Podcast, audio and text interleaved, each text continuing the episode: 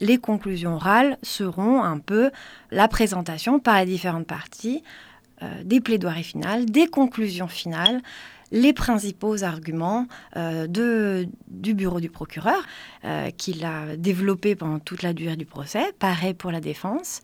Et ensuite, évidemment, les représentants légaux des victimes auront aussi un temps pour exprimer le point et préoccupations des victimes dans ce procès dans cette affaire Alassane.